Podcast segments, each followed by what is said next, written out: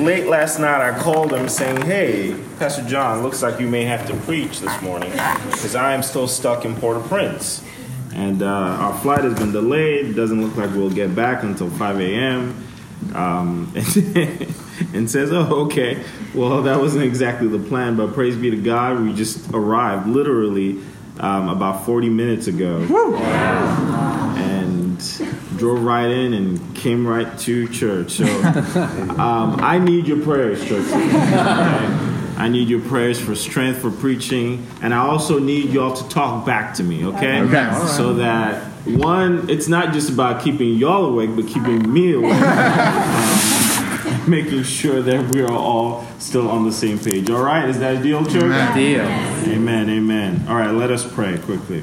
Father, Lord, we bless your name this morning. We thank you for your goodness and for your faithfulness. We bless you for the opportunity to gather at your foot and to hear from you. Oh, Lord, speak unto us, oh God, and that you would uh, um, divine the sweet mysteries of your heart, oh Lord, and teach us today how to pray and how to depend upon you evermore. In Jesus' name we pray. Amen. Amen. Amen. So you've already heard it read to your hearing. We are in Luke chapter 11. So if you have your copy of God's Word, open your scripture again to Luke chapter 11. So, in one sense, church, it's hard to convey the customs and traditions of the ancient world in our text this morning. It's difficult for us to see outside of our American Western lenses because you and I live in a world that's highly individualistic, right? Hmm. It prizes the individual achievements of one to the exclusion of the community. But in the world of our text, life was lived in community. Mm-hmm. The need of the neighbor became the need of the village. Mm-hmm. The treatment of the foreigner became the burden of the community. Mm-hmm. You and I, we turn beggars down all the time, right? Mm. And we do it untethered from the web of mutuality. But in the world of our text, that was not the case. And there was no air conditioned cars or trains, no Delta Airlines or JetBlue. And when you wanted to travel in the world of this text, you had to do it at least by foot. And how do you do that in the heat of the day? Well, you don't. You bore the coolness of the night. And this, perhaps, church, is why a friend arrives at midnight. And it was beyond impolite for the friend to arrive at your home to greet you, and you had no food to give them. Mm-hmm. Now, before there was any 24 hour Walmart and the wealth and supply of enough food past the day, people baked their bread on a daily basis, right? And that is to say, as we hear the echo of Jesus' prayer earlier in the text, give us this day our Daily bread.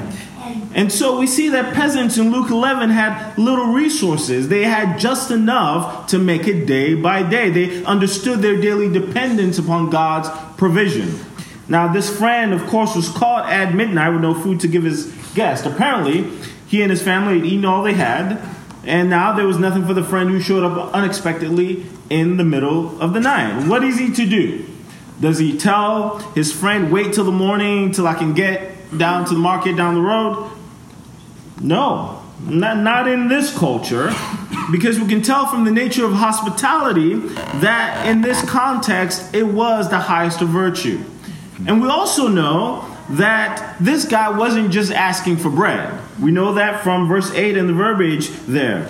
You see, bread was only part of a meal that was constitutive of other parts. Yeah, if you remember, it was bread that you almost dipped, fondue style. You dipped it in the stew or the oil, or maybe if you didn't have enough, you maybe sprinkled some salt on it. Some of y'all looking at me like I don't know what I'm talking about. Maybe you need to eat somewhere other than Chick Fil A. I know, I know it is the Lord's chicken, but my son tells me that the Lord also blessed pasta and pizza. Okay. And so we see here that this man does not have enough. He has already barricaded the doors, and you see in that ancient context, they all uh, slept together in the same room. And we see, of course, that this sleepy neighbor teaches us a lesson about the goodness of God in prayer. And also, this begging friend betrays a picture of our humanity and our humility right. in prayer. That's right. In this, in this parable, we get the confident assurance that God answers our prayers. Mm-hmm. And this is good news this morning. Mm-hmm. And I can tell for some of y'all, you haven't registered it as good news yet because you haven't prayed all week. Ah. But for those of you who need God and who go before Him in constant petition, by the way, that is all of us. Hmm. This text is good news. It's good hmm. news because most of us trust our own selves to answer our own prayers. Hmm. We ask God, but we really think it's on us to make it happen. And therefore, we don't trust the goodness of God enough to be fully dependent upon Him in prayer. We, we try to make life happen at our own expense when we forget that God has the abounding supply for every need. When you lose sight of God's abundance, fear will take over your life. When you forget that God is more than enough, you start to get jealous of what you don't have and look at what others have. But when you are confident that God has enough to meet your very need, you lose every bit- of fear and you start to live in security. In other words, I might not have it now, but just because I ain't got it doesn't mean God doesn't have it for me. Amen. So when Luke 11 starts out, Jesus' disciples are after him on the subject of prayer. So the Lord teaches them to pray, right? And we, we, we know how this works. We, we see uh, how the Lord prays. We see the, the results of his prayer life. And by the way, if Jesus had to pray, y'all, if the Son of God, very God, very God, had to fall on his knees, There you go. If he didn't move on his own mind but waited until the Father spoke to him, if Jesus had to pray, what makes you think you're going to get through life and you ain't pray? That's right. That's right. And so his disciples say to him, Lord, teach us to pray. And so Jesus does what they ask. He teaches them how to pray. And this, this is how you do it. Y'all repeat after me Our Father, who art in heaven, hallowed be your name. Your kingdom come, your will be done, on earth as it is in heaven. Give us this day our daily bread, and forgive us our trespasses as we forgive those who trespass against us. Lead us not into temptation, but deliver us from evil. For thine is the kingdom, the power, and the glory, forever and ever.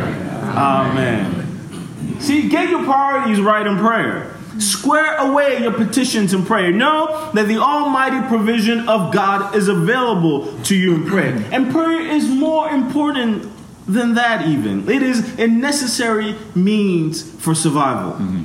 But but none of that is an issue in this in this parable before us. The issue in this parable is this: what does God want us to think about him when we pray? Yeah. You see, I find this really intriguing, Pastor John, that if, if, if because of what you think about God will either motivate you to hmm. pray or keep you from praying. Yeah, that's right. If you think that the will of God is meant to destroy all the joy in your life, like somehow or other, if you invite the will of God into your life, all the fun is going to go away. It's all going to be doom and gloom. Then, of course, you'll never pray. Hmm. But the converse is true. If you believe that God does nothing but good for you, if He has more for you than you ask of Him, if His expected end for your life is far better than where you are right now, of course you will be eager to pray. And so we see here, though, why Jesus tells the parable about the sleepy neighbor. But instead of that, I, know, I know many of us, many of us, how we treat prayer. I know why many of us don't pray. And many of us don't pray for the same reason I don't listen to the flight attendants give the emergency instructions at the beginning of every flight. So I, I, I was on a plane, I think on my count now, about eight times the last two weeks. Dozens of times before then. So I, I know, I know the, the spiel and everything that they give, you know. Uh, uh, I, I, I, can, I, can stand up, open the card, point to the exits. You know, I, I, I can tell them if the cabin should lose air pressure, oxygen mask will drop down, secure yours on first. And if you have children with you, pick the one with the most potential. Secure next. You know? And I, I done heard this so especially these last couple weeks, I don't even pay attention to it anymore, right? I'm just on my phone. The phone ain't even supposed to be on, right?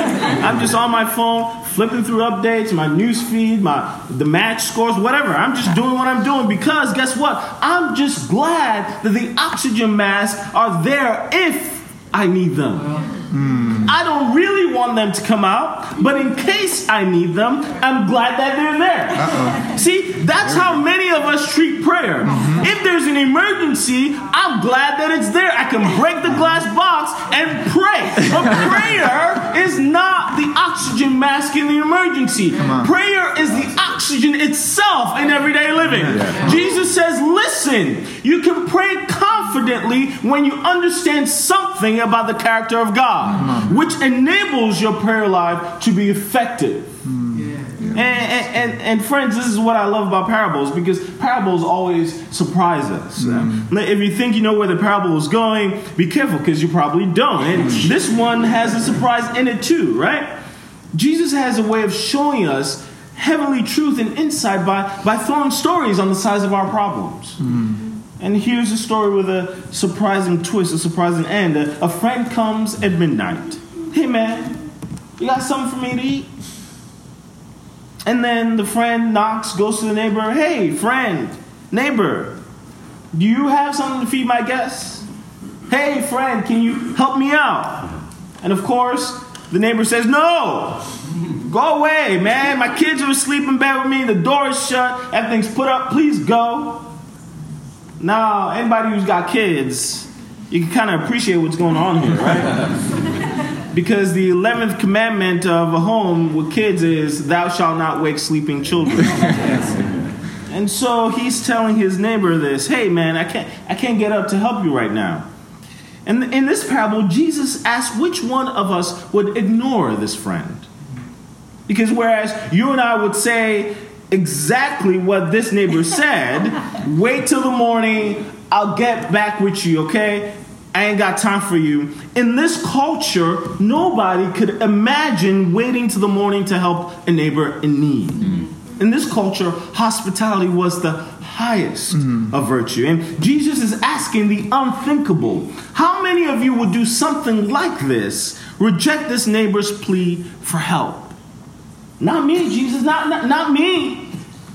And in, in telling this story, Jesus elevates our confidence in God when we pray because he's trying to make a point that not only does God answer the door, he outdoes our generosity and our hospitality. Mm-hmm. And I got two things I'll be in my seat. First is that the confident assurance you and I can have when we pray. Yeah. The second is the nature of God when we pray. Mm. The first is predicated on the second because the grounds of assurance that God answers prayers is the very character and nature of God. In other words, what God does is because of who God is. Yep. This text says something to us right at the outset about the nature of God as it relates to our praying. There is something about God that ought to give you confidence when you pray. Here it is. Hmm. The implication is clear God is not like men, mm. even the best of men. Yeah. This is not a parable of comparison, it is one of contrast. Yep. So let's say your cousin calls you and say, "Hey, cuz, I need five grand," wow. and you say, "Well, sounds like you're up a creek without a paddle." and your cousin replies, "Cuz, I don't think you understand. If I don't get this money, they're gonna kill me." And you say, "Oh man, it's like that," they're gonna kill you. now you know you got it, mm-hmm. and you're not readily admitting that you got it.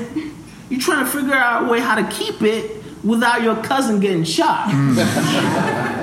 you didn't you didn't expect this. It, it's rude of them. It's insensitive of them to put you in this position, to put this burden on you. And then you said to yourself, people you could have called for help, why'd you call me? I'm the responsible one in the family. But you could have been saving money too, right? so here you are trying to think of a way how to get out of it.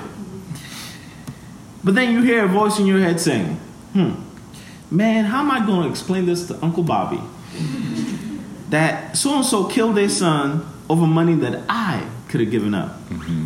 So even though your cousin is a jerk and impetuous and downright helpless, you decide, you know what, fine. To save your life, I'm gonna give you the money. Now, can you all feel the tension in the text? Because this is where we meet Jesus. Hmm. Because the parables say something about God in this way. The neighbor who gets up to help the friend in need is not a mirror image of God, but this neighbor is the antithesis of God. Hmm. You gotta have a lot of nerve to wake up and inconvenience your neighbor or your cousin. But being human will force you into situations where you need to get help and you'll go to wherever you need to get that help. And this is where the contrast comes in. God is not like your sleeping neighbor or your miserly cousin. He's not unwilling to help you. Yeah. But when you come, God wants to help you. Let me push it a little bit further. How do I know that God is unlike the neighbor here? Because the neighbor is asleep. Well, God neither sleeps no slumber. The neighbor says, I don't want to wake my children to inconvenience them so that I can help you. God's got so much, He ain't got to inconvenience you in order to bless me. Mm. God ain't got to take nothing from you to add to me. Mm. The neighbor's door is closed, but God's door is never closed. Hmm. His line, as the old saint says, used to sing, it is never busy. Hmm. There is this hesitation, this unwillingness to help his neighbor. But with God, there is an eager willingness hmm. to help. You see, the original hearers of this parable would have thought to themselves, when you go to this kind of neighbor, everything is against you. It's night, they're asleep, the doors are locked, the children are asleep. He doesn't even like you like that. and yet, he's gonna get up and give you even more than you asked for. Because this neighbor feels some kind of obligation to hospitality and integrity. But God is so much better than that. Because when you go to God in prayer, everything else may be against you, but God is for you. What shall we say to these things? For if God is for us, who can be against us? God is on our side. And God is so good that He loves to meet your needs right where you are. But you, you can't be so full of yourself, so so so stuck on your own ability that you can't stand at the door and keep asking for what you need. That's right. Some of y'all here, you, you're so cute, you're so so educated, so, so well off. You got enough money in the bank, you ain't got to fall on your knees and pray. Mm. Well, listen to me, friends. You need God so much that He's got to give charge over His angels to help you get down North Monroe. Some of us need to learn how to fall on our knees and beg God because you need Him more today than you did yesterday. And see now the, the issue, the issue with this requesting neighbor in our text. He's not too proud to beg. The text says in verse 8, I tell you, even though he will not get up, yet because, my version says, because of his shameless boldness, he will get up and give him as much as he needs. There, there seems to me a problem in the text, though. I, I don't know if you all see it. it. It almost makes it seem as though, like the loudest and most annoying of us can get farther with God. But that can't be the implication of the text, can it? There, there- there's, there's a side of this that, that is true that it, you and I need to learn to be shameless in our prayer, but there, there- there- there's a, this kind of shameless, a kind of greediness. I, I don't care what people think about me, what others may say. I need what I need so bad, I'm going to keep on asking until it tells me one way or the other. And I don't know if any of y'all have ever been there when you had to call on the name of God and beg God for something you can't live without. Anybody here ever have to beg God standing there begging, please, please help me. Give me what I need, Jesus. Lord, help me with this child. Mm. Lord, I can't get through to my husband. Give me his heart, Lord. Anybody ever been like Jacob? You held on to God. You mm. held on for dear life. Mm. You've been struggling all night and all day, all week and all year, but you refuse to let go of his unchanging hand Yeah. because where else can you go? Who else can you turn to? That's No one else has the words of eternal life. No one else can give you peace unending, bringing calm in the middle of your storm, right. joy in the midst of your pain. No one else can save you, for there is no other name under heaven by which men may be saved. And so you cry without ceasing, Jesus, mm. Son of David, have mercy on me. Amen. You hold on, saying, I will not let go. Amen. I cannot let go Amen. until you bless me. Mm. Anybody ever been there? Yes. yes. Mm. Crying out to the Lord. But the, but the problem is, many of us give up too easily in the place of prayer. I read a story recently of a woman who left her diamond brooch in a hotel, right? And she got home, she realized that she had forgotten the brooch, she had lost it, she didn't have it, so she frantically called the hotel and alerted the manager, right? She described the brooch in all detail and color. She even told the manager where in the hotel room the brooch was. And he said, Hold on, hold on right there. And, and she was nervous. She was afraid that something happened to the brooch in the interim where she went from the hotel to get home, right? But the manager tells her to wait, and she waits, and she waits, and he goes, and he goes. He finally locates the brooch, right? He locks it away in a safe in his office, and he gets back to the phone to tell her the good news that he found it, only to discover that she had hung up. So many of us are like that. We're not willing to wait on the Lord to answer our petition. What I'm trying to say to somebody here today is that you gotta be willing to wait on God to do something amazing in your mm-hmm. life. Mm-hmm. Now, the wrong idea in the text is this that if you get loud enough, long enough, you can finally wear God out, and then God will do something to get you to stop pestering. That's not the aim of this parable. God is unlike that. Your persistence does not win over his reluctance. The neighbor in the parable got up because he was obligated to honor the code of hospitality. God, however, answers us because he is good. The neighbor gave him bread because he didn't want to be put to shame or to bear shame himself, but God gives us bread because he is good. The neighbor doesn't want to wake his children or inconvenience them. God sees to it that all of his children's needs are amply supplied because he is Good. good. Listen, friends, this is why we pray because verse 9 is true. Ask, and it will be given unto you. Seek, and you will find. Knock, knock. Just keep knocking. That's the language of the text. Stay at it. Keep knocking, and eventually the door will open. And how do we know this? Jesus tells us, How many of you are fathers? How about this? How, uh, let, let me ask, how many of y'all are fathers in the room? Okay. Are there any mothers in the room? Raise your hand. Okay, good. How many of y'all, if your kids asked you for something and you got it, mommy, I'm hungry, daddy, I'm hungry, how many of you go get them exactly what they need? Hmm. How many how many of y'all do that? Leave leave your hands up. Leave leave your hands up. Come on, let's be honest. Yeah, leave your hands up. Okay, good. Now leave your hands raised if you still cuss or tell the occasional white lie. Come on now. Yes, thank you for being honest. I'm going somewhere with this. Thank you for being honest. How many of y'all will fight for your children? Somebody mess. We, I see more hands up. Just go up and receive. You asked if you, lied. You, you won't Yeah. give to your kid, but you'll fight for your kid. Somebody mess with your kids. Ooh, Lord. Don't mess with Junior. Better not mess with Junior. Now, leave your hands raised if you're going to fight for your kid. Come on. Now, how many of y'all with your hands raised still struggle with pride or lust in your heart? I'm about to leave you alone. I'm not trying to get all up in your business.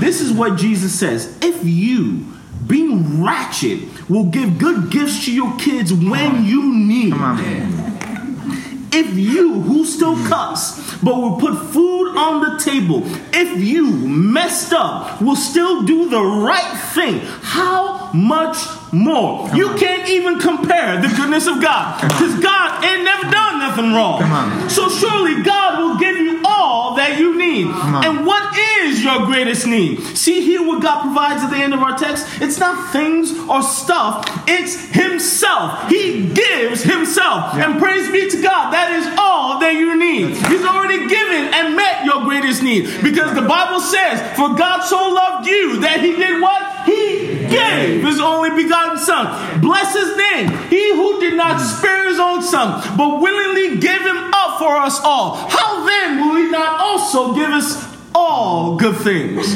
Praise be to God, for we serve a good Father. Amen. Hallelujah. Amen.